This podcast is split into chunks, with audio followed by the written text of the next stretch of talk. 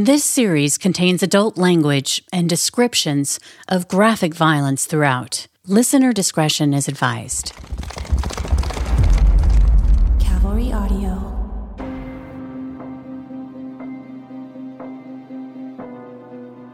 Three, two, one.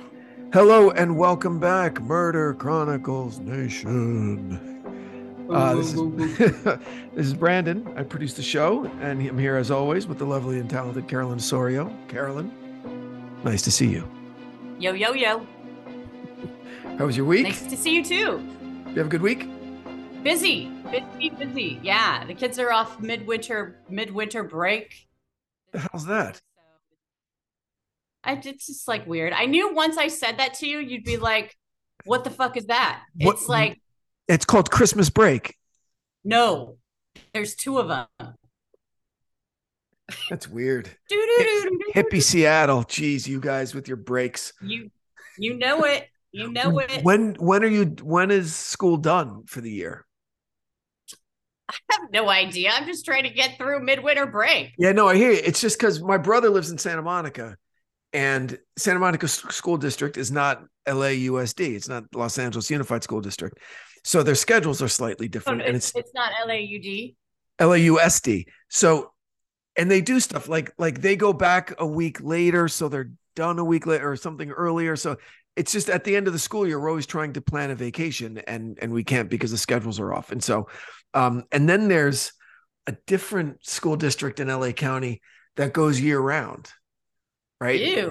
Yeah, but they have like they have something like a midwinter break where they have like three or four like three week breaks every you know like and but you're just you're just always going to school so anyway um that ain't natural. i know how long is your midwinter break It's a week. wow Yeah, Wow, so, so it's like it's- so they fold president's day into that mm, that's that's today carolyn I wow. You know what?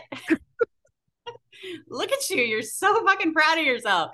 L A L A S D. L A S D. My kids go to L A S D. so um let's get to uh let's get to this real quick because my overall uh feeling Mhm. of this episode. Okay, there's Yeah. one word. You ready? Uh relentless. You know what it was No. like? Here's what I here's what I compare it to. Um like I love I love Scorsese as a filmmaker. I love all of his stuff, right? And um Mhm. but when I saw The Wolf of Wall Street, which I absolutely loved, I'm like I don't ever want to see that movie again. It was fantastic. It was genius. The story, this the performances, everything. But it was so difficult because it was relentless.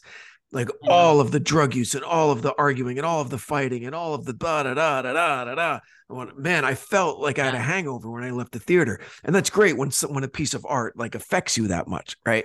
Um, No, no, no, no, no, no. With this with this episode the whole like middle act of this was just one fucking crime after another and a rape and a beating and a murder and gunshots to the fucking face and machetes. And i'm like holy fuck I know. I know. And here's the thing. It's like I know as I was doing it, I was like, I can't cut this out because No. it's like you can't leave out victims. And we left out, there was stuff left out that he Yeah. did. yeah And it's like I couldn't I kind of thought about, okay, should I say in the month of July, this many? But then it's like, okay, we're cutting them out. And then as I was like when I was doing it in my studio, it was like dark and midnight. And I'm like listening to it and I'm like hearing myself doing the Satan's thing. And I'm just like, oh, oh, i'm gonna get to the i'm gonna get i'm gonna get to your acting performances in this episode because you were like fucking daniel day lewis in this you have so many different characters you are super committed to like every one of them I've got some lines written down that you said, shut up, bitch. Like that was great. You dropped your voice. Yeah, it was, I'm telling you, mm, chef's Are you kiss. giving I'm- me are you giving me shit or what? no, it was, it was, it was, it was terrific. It, it, it, it maintained the, the, the suspension of my disbelief in this when I hear you like doing, doing characters. It was great. It was great. I here- just I Yeah. go, okay. No, so what I was going to say was the the payoff Okay. Because my suffering wasn't in vain, right? Through all of that relentless murder and and degradation and, and terrible violence. Because when I hear Detective Gil at the end say, I wanted him to die. Like Yeah. he wanted street justice, right? When those people, when he ran off the bus, when those people Yeah. got him. You know what I mean? Like I I was like, we all did. yeah. I think we No, all so did. hearing that way, all right, great. That was that was kind of like the emotional payoff for the for the for Mm-hmm. the for the ride of the episode. Hearing someone in law enforcement like kind of wish wishing for vig, a little vigilante justice on him. You know, that's how Mm-hmm. this fucking maniac's kind of uh exploits like affected people. But so let's go back to the beginning because something jumped out at me right from the top Okay. um which we have such a nice library of of of shows now leading up to this where I can reference your your earlier work and it was one of the detectives um and it stuck out at me as as a bit of uh kind of law enforcement hypocrisy how they form relationships with the people that they're investigating to the point where hey man I, I really want you at my trial right and the cop's like yeah I'll be there Yeah. and then he says but I, I'm, I'm on the other side dumbass whatever um Gil called him Richard. He called him by his first name, you know, like very casually. And I went, oh, wow. Okay. Like that just kind of jumped out and made me think of these other of these other people in law enforcement. So what did you I mean, did you pick up on that? Like how did you what was your Yeah, and I'm so sorry because I had a cut in there that I wanted to play just for you. It was my my our our dance together, this cut. And it was like I was like, my producer has such a hard time understanding the duplicity that cops Mm. get when they're talking with these guys. And what would you say to that? And he had such a wonderful thing to say. He was like, I look at this as he referenced um the quarterback, the guy who just retired. What's his name again? Tom Brady? Tom Brady. And he's like, you know what? Tom Brady, he goes out there, he like gets ready and and he just when he's a football player, he's a football player and he preps up and he's there and he's doing it. But then when he gets done, he's a dad and he's like, you know, he's not Tom Brady, the football player, you know, he's Tom Brady, just the guy, right? and he had this really eloquent speech about it and and so that's kind of how he sees himself where it's like this is the job this Mm. is what i'm supposed to be doing and so um i think that Hmm. you know you're going to struggle with that because I am. I am. I I'm do trying to I- I- because- I'm- yeah, go ahead. because like i've said many times before i always try to put myself in the position of the person who's being charged with something because you want to be treated fairly and you want to you know shit happens in life and and it's like you know you want it to be fair and when you have somebody that's really good at at playing mind games and especially when you're vulnerable and you're like scared and you want to have a lifeline you're going to trust that person and it's all bullshit. Yeah. so you know i get it. I totally get it. But then i also kind of like that too because as somebody who interviews people all the time you are on a mission. You want to get you want to be authentic and you want to be like you know have a good soul about it. You don't want to trick people but you also have a job to do which is to get the information that you need right. to get people to trust you. So so i i feel you know conflicted as well but Yeah. here it's really simple like it's just tough for, it's tough to me to think about a cop turning it on and turning it off i guess is what i'm getting at. You know um like tom brady why? You do it all the time. Sure sure i get it but but my job isn't i don't have the power to arrest people right? Or like i don't walk around with a Mhm. gun at my job you know? Um so i figure like and and and it's it's it's an unfair standard i, I admit that right? But i don't want Yeah. to i don't want to to it's not it's not comforting for me to visualize police officers with the same kind of you know human frailties that i have right? I want them to be above that. I want them to be better than me quite frankly you know um Yeah. and and i know time and time and time again we see it in the media that they're not at all they're they're exceptionally human just like the rest of us um but you know it's still it's still a difficult kind of paradigm to accept um that they could turn it off like an athlete you know and because and then if you look at it the other way like these athletes they need to turn it off because especially football players they're paid to to destroy other human beings okay they, a lot of money to go out there and run into people as hard as you can. Um, and we're really grateful. I'm really grateful that they don't do that in their in their regular lives, that they're able to turn that off, you know, and be regular Yeah. citizens. But but no, that's an interesting point from from Gil. I really I really liked Gil after this. I really uh I'd really like to meet that guy. Yeah, I mean, I think that we kind of we hold law enforcement up to an impossible standard because we do expect them to be better than us. Yeah. We expect them to be full and to be heroes, basically. And a lot of times we find that, you know, psychos are driven to be police officers because they want that power over people and they you know they they want they want that and so that's why they seek those positions right Yeah. Ego Um, monsters. Yeah. well not even that but just like sociopaths like look at the hillside strangler. That dude tried to be a police officer. I think gary ridgway tried to be a police officer. you know there's a lot of serial killers i think that have proven that they want to be police officers so they can have that power over people right? Uh, especially vulnerable people. And uh, my husband and i were watching I, it totally escapes me right now but it's one of the taylor sheridan movies um, or shows that, that are that's on right now the guy got crushed underneath the snowplow is like one of the main characters i can't you know that that actor that that recently got Jeremy Renner, totally- Wi- Wind River. The movie's Wind River. it's not wind river it's a series and it's oh, about uh, Mayor of the prisons East. uh, and Mayor. Of, yeah yeah I forget. Yeah, yeah, yeah. I didn't know that was a Taylor Yeah, yeah. Sheridan show. Okay.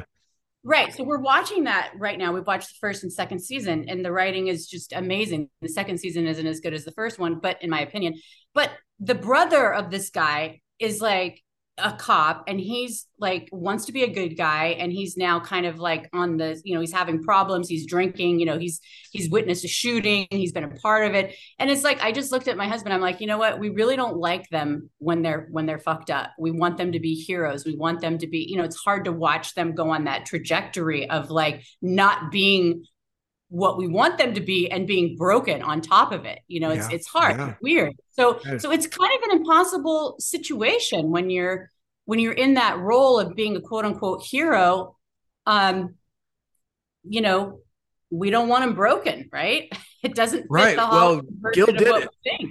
Gil Gil did it. Gil lived up to the highest standard of of police work, in my opinion. You know, oh absolutely and you could hear him. Uh, and we'll get to a point specifically about that in a minute. But until then, um, I, I was just fascinated by so many things in this episode. The the the distinction between an organized and a disorganized serial killer was was remarkable. Okay, and how how insanely difficult it must be to track down a disorganized serial killer, and then more than that, one who's both. Right, that was Ramirez. He had aspects of both organization and disorganization in, in terms of his his MOs. yes Yeah.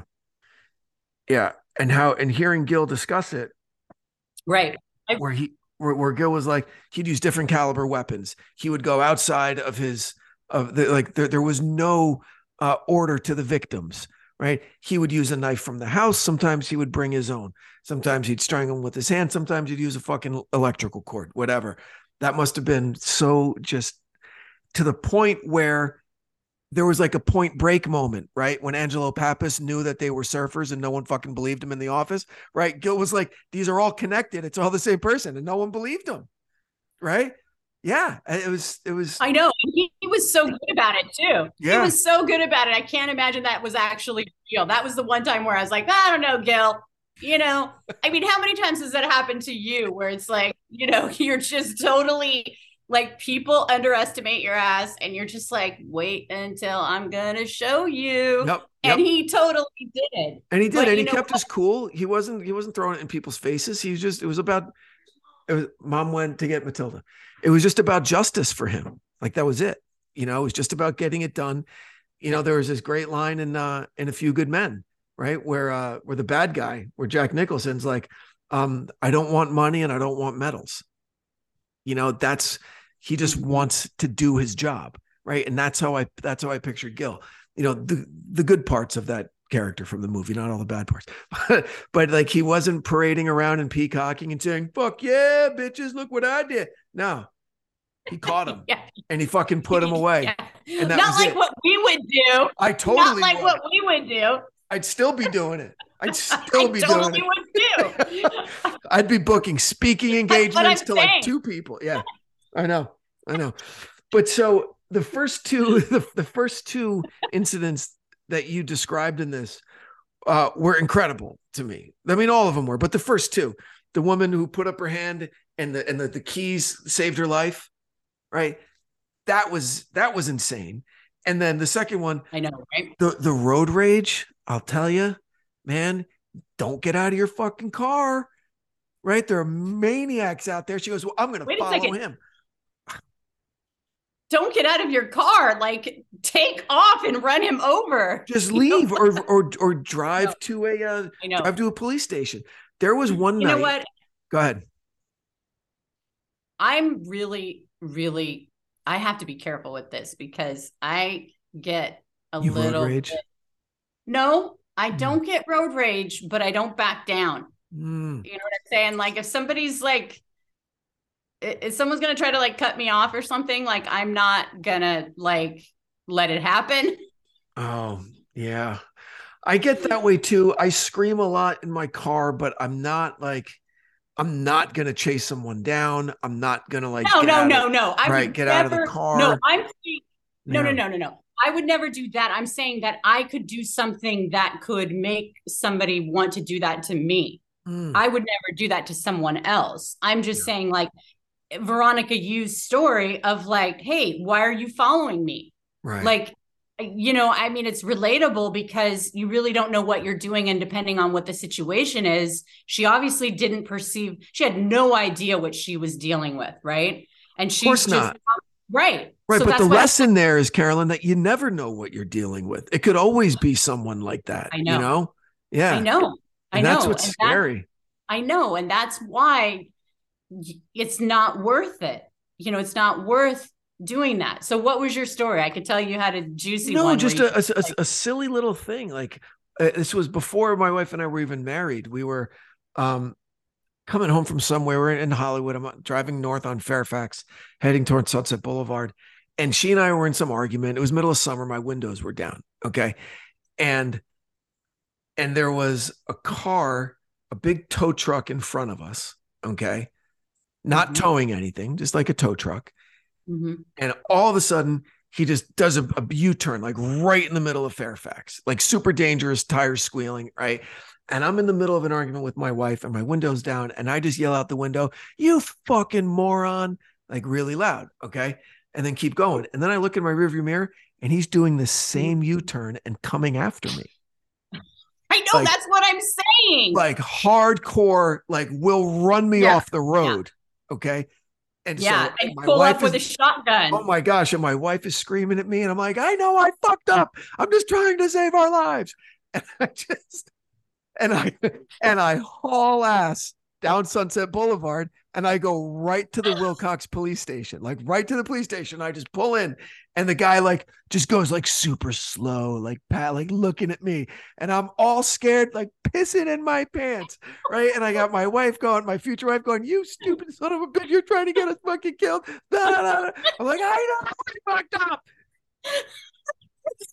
about this story. You know what saves this for me? It's that when you're in it with your partner and you're Oh. totally on the same level and you're just not trying to be Mr. Cool Guy, you're like, I Mm. fucked up. I'm totally sorry. I'm so sorry. Okay, just make this go away. Oh my gosh. Okay, I'm sorry, guy. I'm sorry. I'm sorry. Oh, it was so bad. You She married me anyway. She married me anyway. I So know, I know, Yeah. because that sounds like something my husband and I would do too, as well. Yeah. Like he would be doing something, and I would just be, and it's how you know how are you going to handle this together? But you know, it's creepy is when you're a woman and you have someone following you like this, and this has happened to me.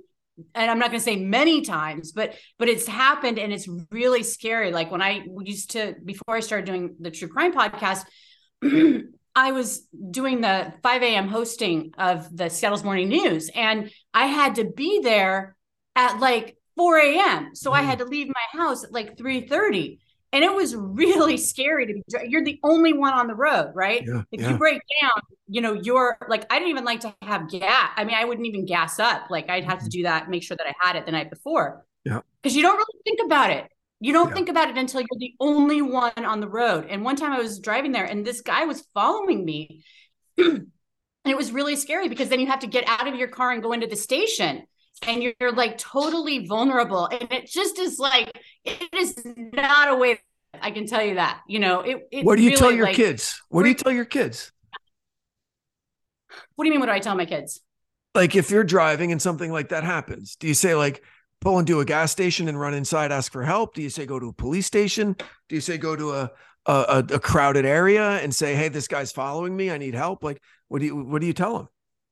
Um, well, I mean, depending on what the situation is, but I always tell my kids to like, you know, trust your gut and get out of the situation. Yeah. Totally do all of the above. Whatever you do, don't, you know, Right. get into a crowded situation.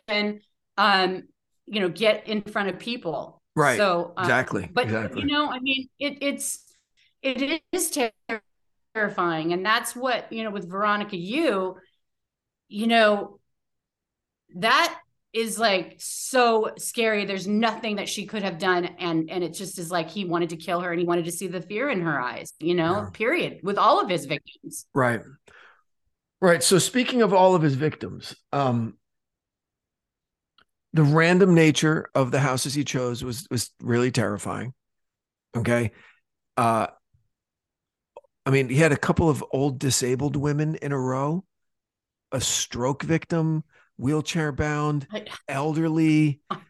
I mean, I just know. I Oh. know.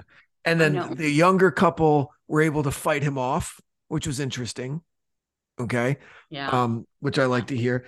And then, uh, and I'm and I'm being serious now. You're gonna laugh, but I'm being serious. Your portrayal of these characters enhanced the storytelling. Okay, at I first, swear to God, if you're if I'm not- I me, swear- I'm gonna be so mad. I'm not. I am not. I'm being very okay, serious okay, because okay. at first I went Okay, like, well, "Oh, that's knowing you, you No, could- at knowing was you, like- you could wind me up no." and make me feel really good.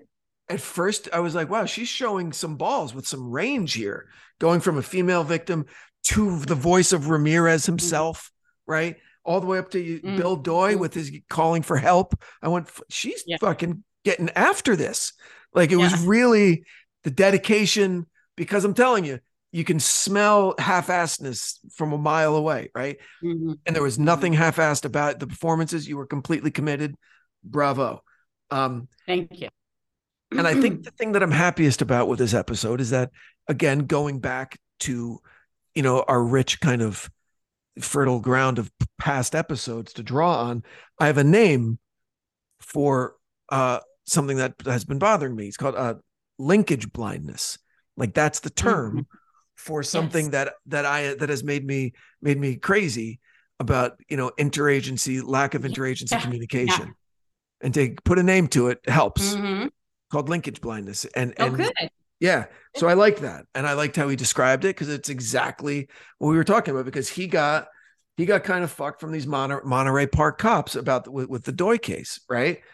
Um, Yeah. the cops froze him out, hmm right? Yeah. And and for what Yeah. reason? Because what they didn't believe him, or no, this is our case. They got to piss on it, like 'cause it's we're dudes and we're cops and we can fucking do it and fuck you, and and it just slowed everything down. Totally. I think that that's exactly what happened. And I, it was just kind of like, you know, it- it's incarnate kind of what we've talked about in the past. That scene right there about he's like, hey, you know, I'm not, and and they're threatened by that. Yeah. And it's just human nature, right? And and we think that they shouldn't be because it's like so much at stake and how we want them to be better than us. We want these cops to be better than us, and they should be and it's like you know hey you're not gonna it's like somebody trying to take your screenplay or something or like hey let me just see it like i mean it's like i'm trying to relate it to kind of what you know it's like it's a human nature type thing We'll be back after a quick break. Right, and I hear you, and and and so I I I really try when I'm this pissed off about something, I try to see the other side of it, right? To see what I'm Mhm. missing because I have a lot of blind spots because I'm a fucking asshole sometimes. But with this, what I have to think of is how many times there is no connection, right? How many times it's just extra work and ex- extra paperwork that never pans out into anything.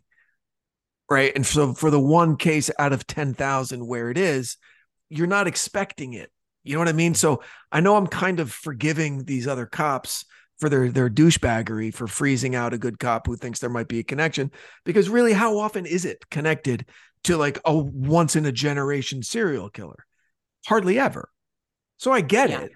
I get it but but but and and when it's a situation like this it's highlighted in the negative okay? And so i don't think it's super fair of me to have been upset as i've been about it uh over these last few months of episodes but um because i get it I get it because it's it's it's a it's a rarity that that there's a, a, that there's a connection like that. But I would. But I mean, but even on that, but even on when it comes down to not the the this huge case, right? right.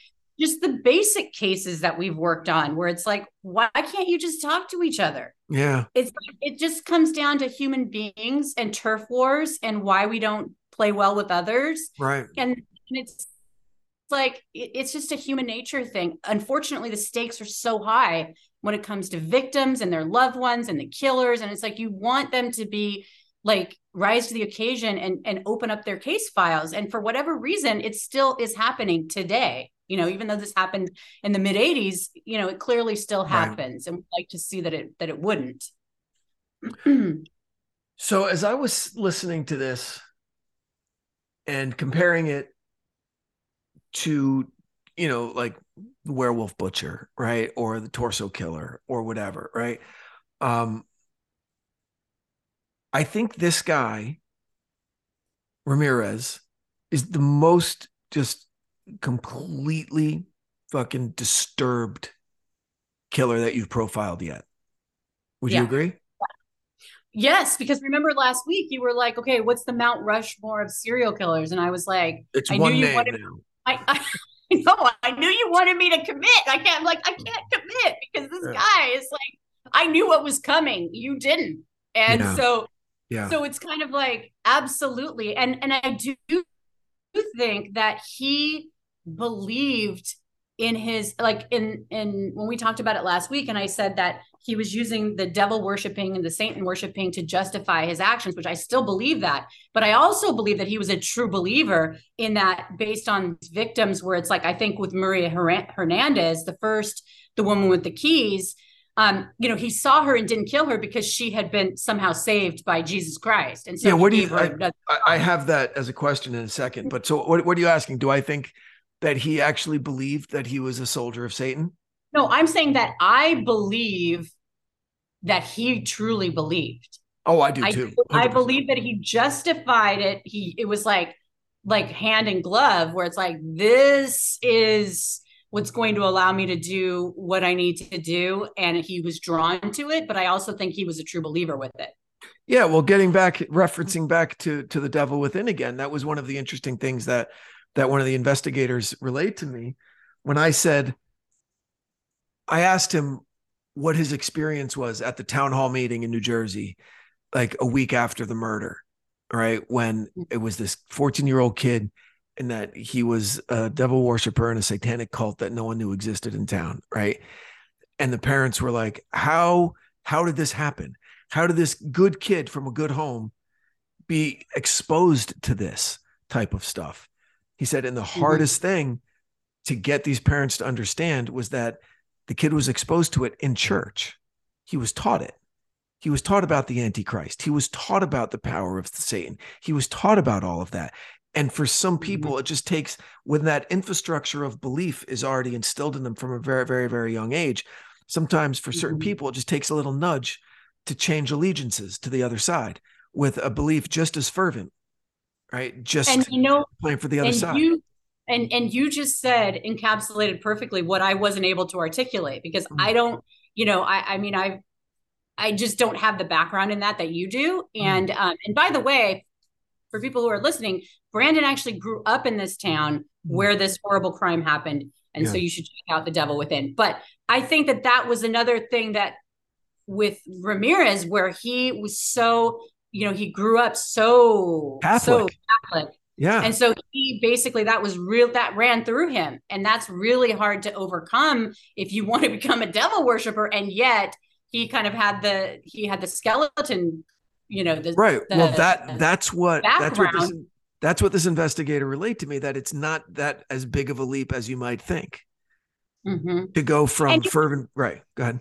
and you can also see that and i was thinking about this as i was doing this the second uh the second part um about the devil within and about the the satanic panic where look at the look at richard ramirez he is like the poster boy for it Absolutely. he was really into like hard rock which i didn't even go into that because i just think that's such bs with like agreed. Yeah. you know you Uh-huh. know I, I just wasn't even going to go there because it just you know what the music doesn't have anything to do with it right Yep. um so but I, I mean i think that parents saw that and during the mid 80s when the satanic panic was you know in full force and we're like look at you know Oh, brutal. So, okay. The blue light and the sparks coming from Yeah. the battered woman's head who was being choked out with an electrical cord. Okay. right Was it a, a, a fantasy? Was it a, a vision that he had? Was it some hallucination? Or was it like, was she being electrocuted because the cord was still plugged in? Were there actual sparks? Like, what, what do you, was it, I was it again Jesus? i i think that he he i'm not I, you're not you're baiting me and i'm not hooking okay i'm not fucking hooking because i know you um anyway i that's what i was saying where he actually oh my I'm just listening to what you have to say. I don't know So- why you're lashing out at me. I that's again another symbol of like he believed that Jesus was had somehow So Jesus, said, not this one, not this one, Satan Yeah. soldier. Yeah. Okay. Exactly. He Okay. believed it. I think that it was just a malfunction within like because it had happened before where there was a you know he was ripped a cord out of the wall and then he actually used it to electrocute one of his previous victims. I mean that was like too confusing to explain in the Sure, podcast. sure. I mean, it was Yeah. already going into the weeds, so I just didn't even go there. But um and so yeah, I think that there were sparks flying and he just interpreted that as it almost makes it's almost it plays into his like um delusions of grandeur Yeah, you yeah, know yeah, that yeah. that god is up there keeping tabs and like And chooses know, I to mean, and chooses to make himself known in the in this realm to certain people. Certain people right can yeah, see Jesus exactly. and Jesus talks to Yeah. them. Yeah. But not everybody. right exactly Right. Right. yeah and of course then he is like the total narcissist and he's like well wait a second is this going to somehow take away my power with that i have with satan to do what i'm wanting to do and and of course then he just figured out a way to continue on like Sure. i you know Maybe Jesus doesn't love my next victim as much as the last one and I can kill again. Right?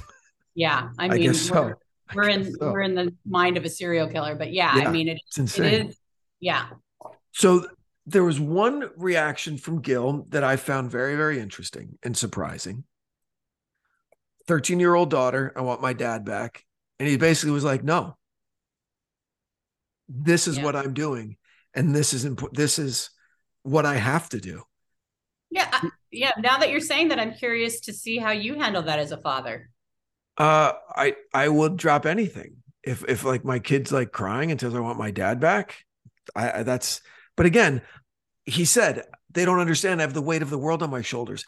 I hope I never know what that kind of pressure feels like when the fucking bodies are stacking up. And I feel like I'm the only person in the world who knows that they're all connected and that I'm the one responsible for taking these, this, this maniac off the streets because nobody is safe, including my family.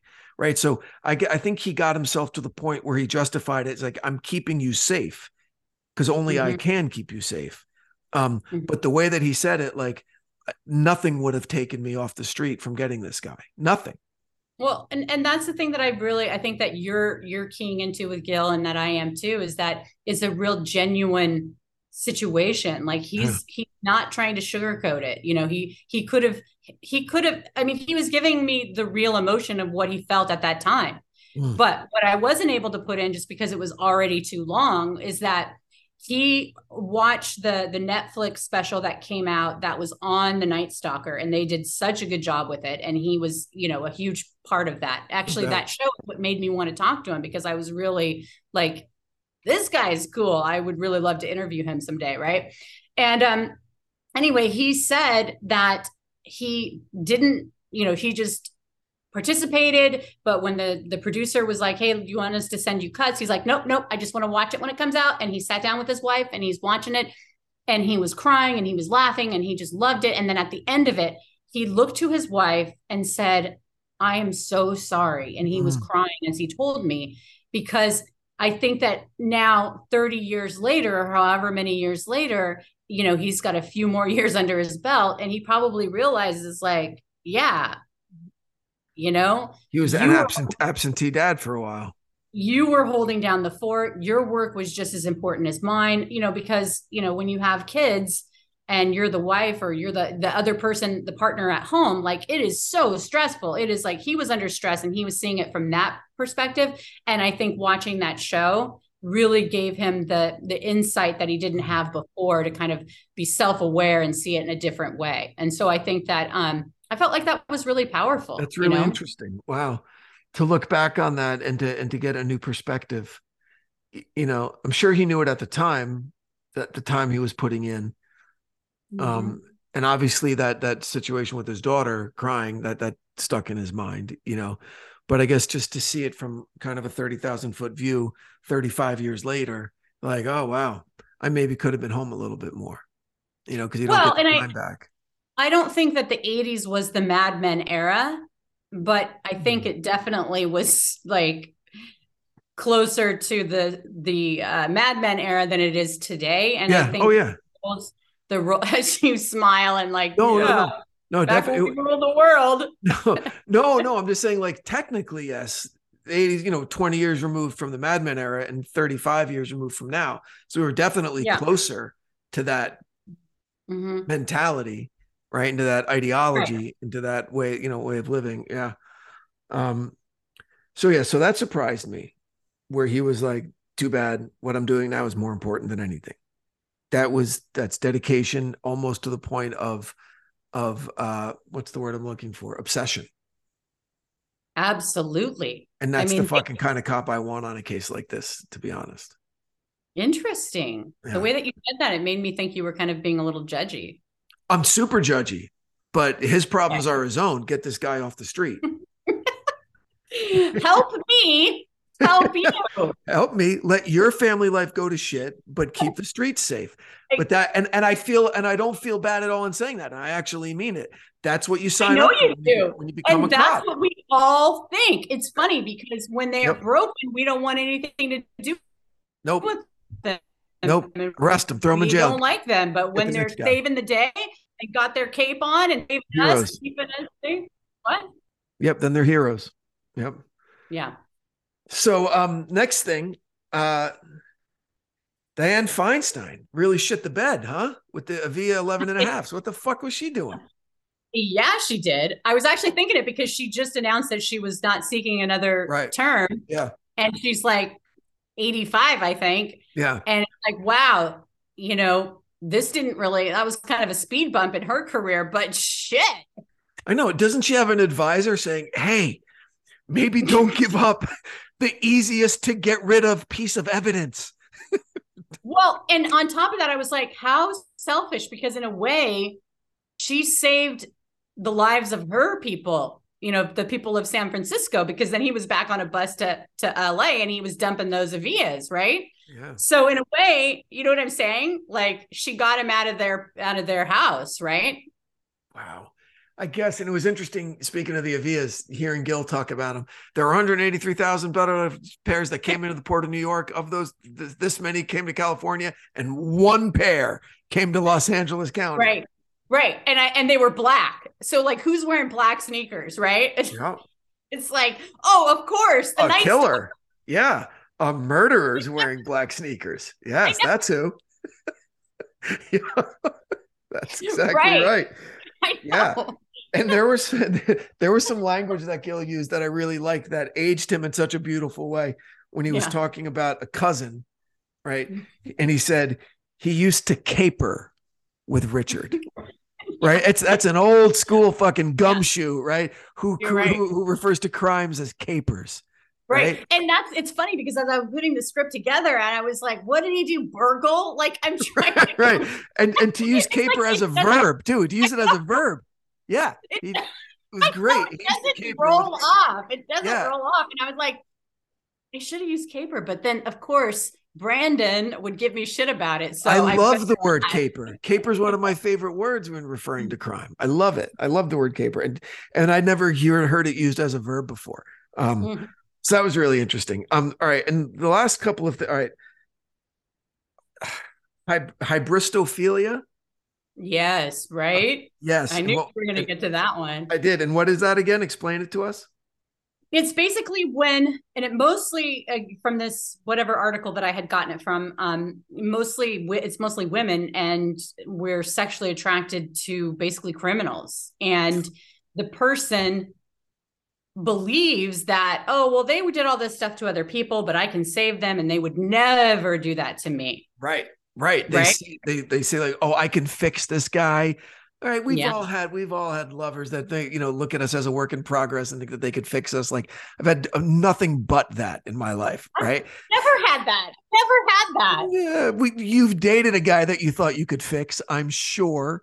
i'm saying the the reverse i think it's like i've never heard of a guy who's like yeah i'm gonna fix her i'm gonna fix her Uh, you know yeah, that's a that, that- that's a specific maybe- kind of narcissist. maybe yeah, save her maybe save her Save her might be something. It's Yeah, more like the, the damsel in distress but not fix right, right right. That's You know? interesting. So, hybristophilia is women who are attracted to like violent criminals. Okay, and so and it's out. I mean, it, there's like there are women that are attracted to police officers, only date cops, only date athletes, mm-hmm. only date musicians, only date drummers, only date whatever. Right. So I guess that's everybody has a type. This is a real specific. I, I really don't think that you can compare no, no. What I was just attra- I know you're trying to bridge the gap here, but but, what I was going to say like is that this is wide. a really weird specific kink. Okay.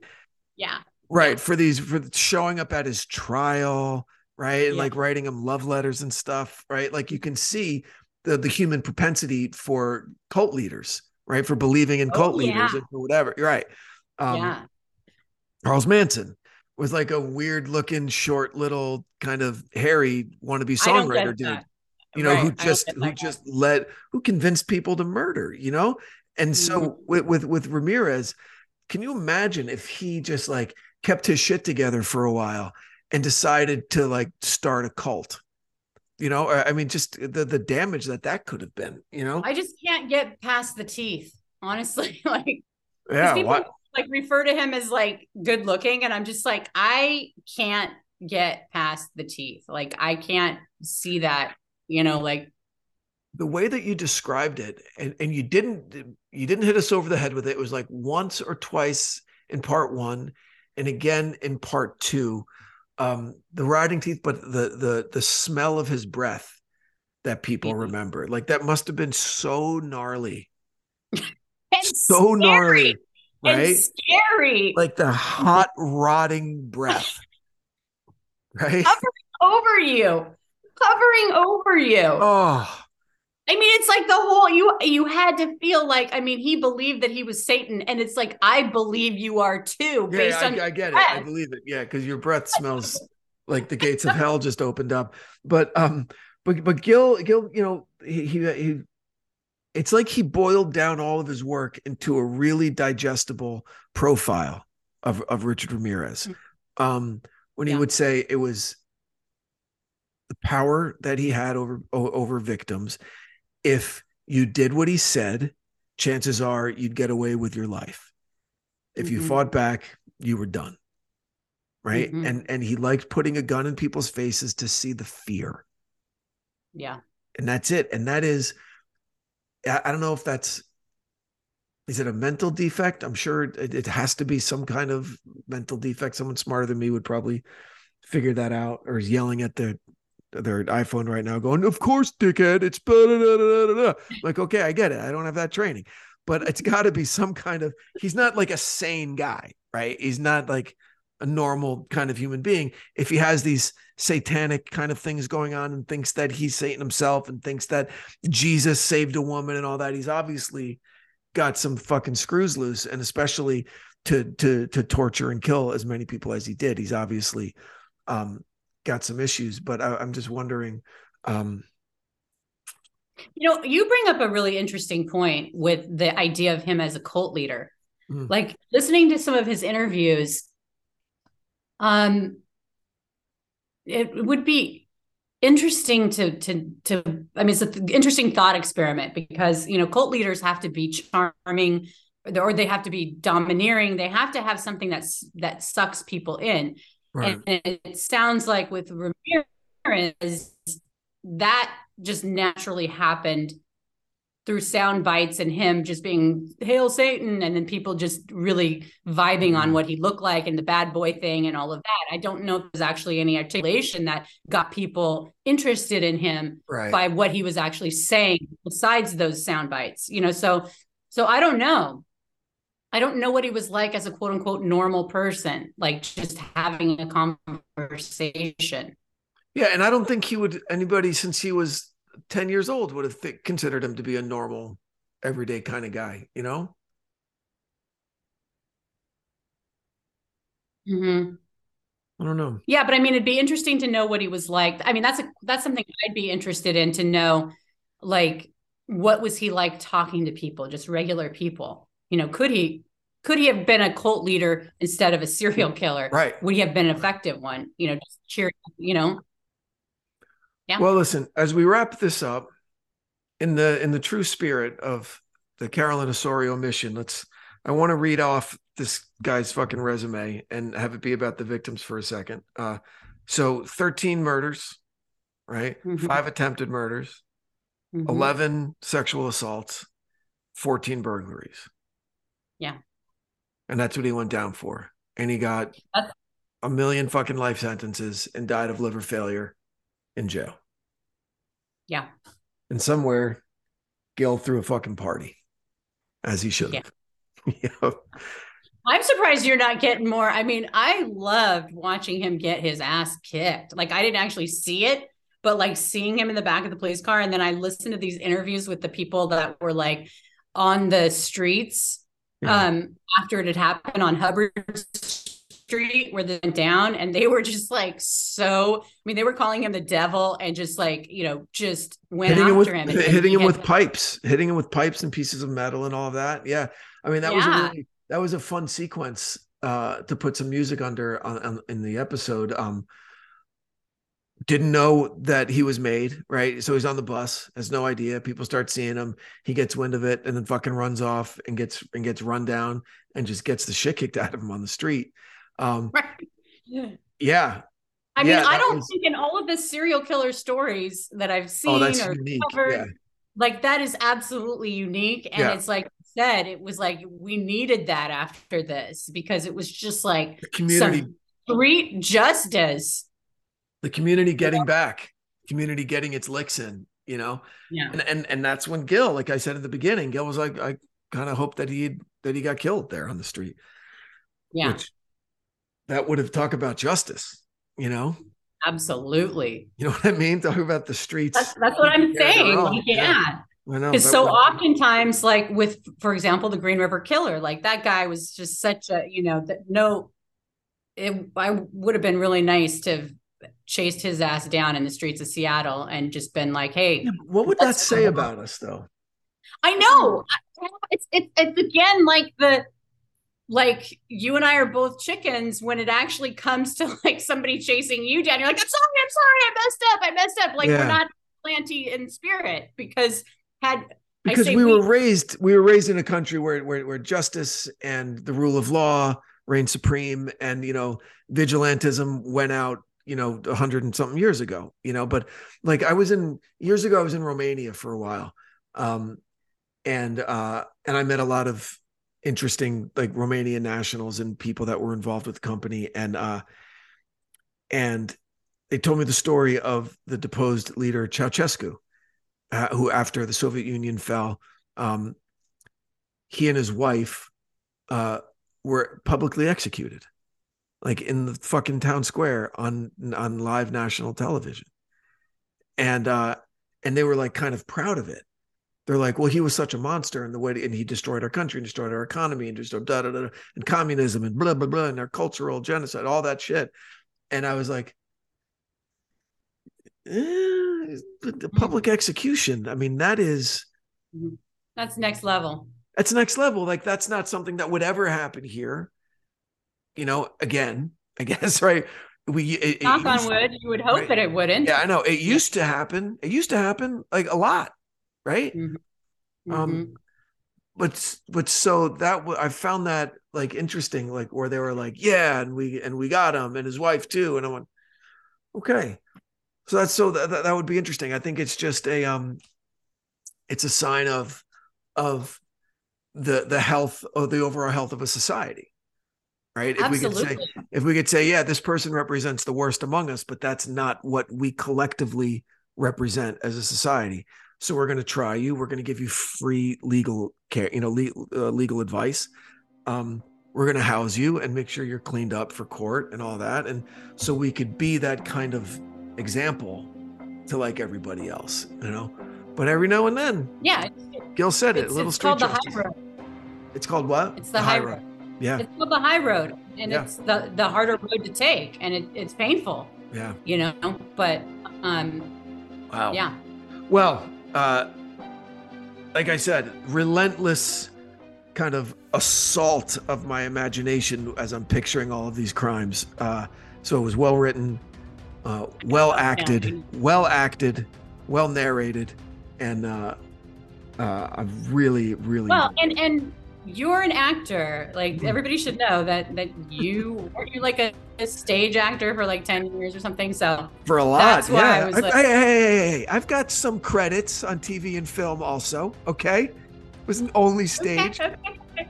okay. when I all say right, I'm a all right. stage actor, when I say I'm a stage actor, that means because I wasn't getting hired for TV and film. All right, it's a it's a cop out, but I'm also proud of the stage work that I've done. Well, I'm proud of you too. Good well, job. thank you. Well, thank you.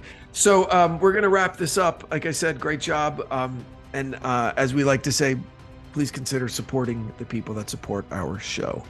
Um, Carolyn, what do you have for us next week? Um, TBD. gonna- Yeah, TBD. TBD. TBD. So, well, I look forward to the surprise. Uh, until then, I hope, Carolyn, that you have a great week and that you work hard and give us another great episode. Awesome. Right back at you. All right. Uh, Murder Chronicles Nation, thank you for sticking with us through uh, this really uh, exciting and disturbing and important episode. Uh, thank you. I hope you enjoyed it as much as I did. Um, and uh, we hope you catch up with us next week. Until then, take care.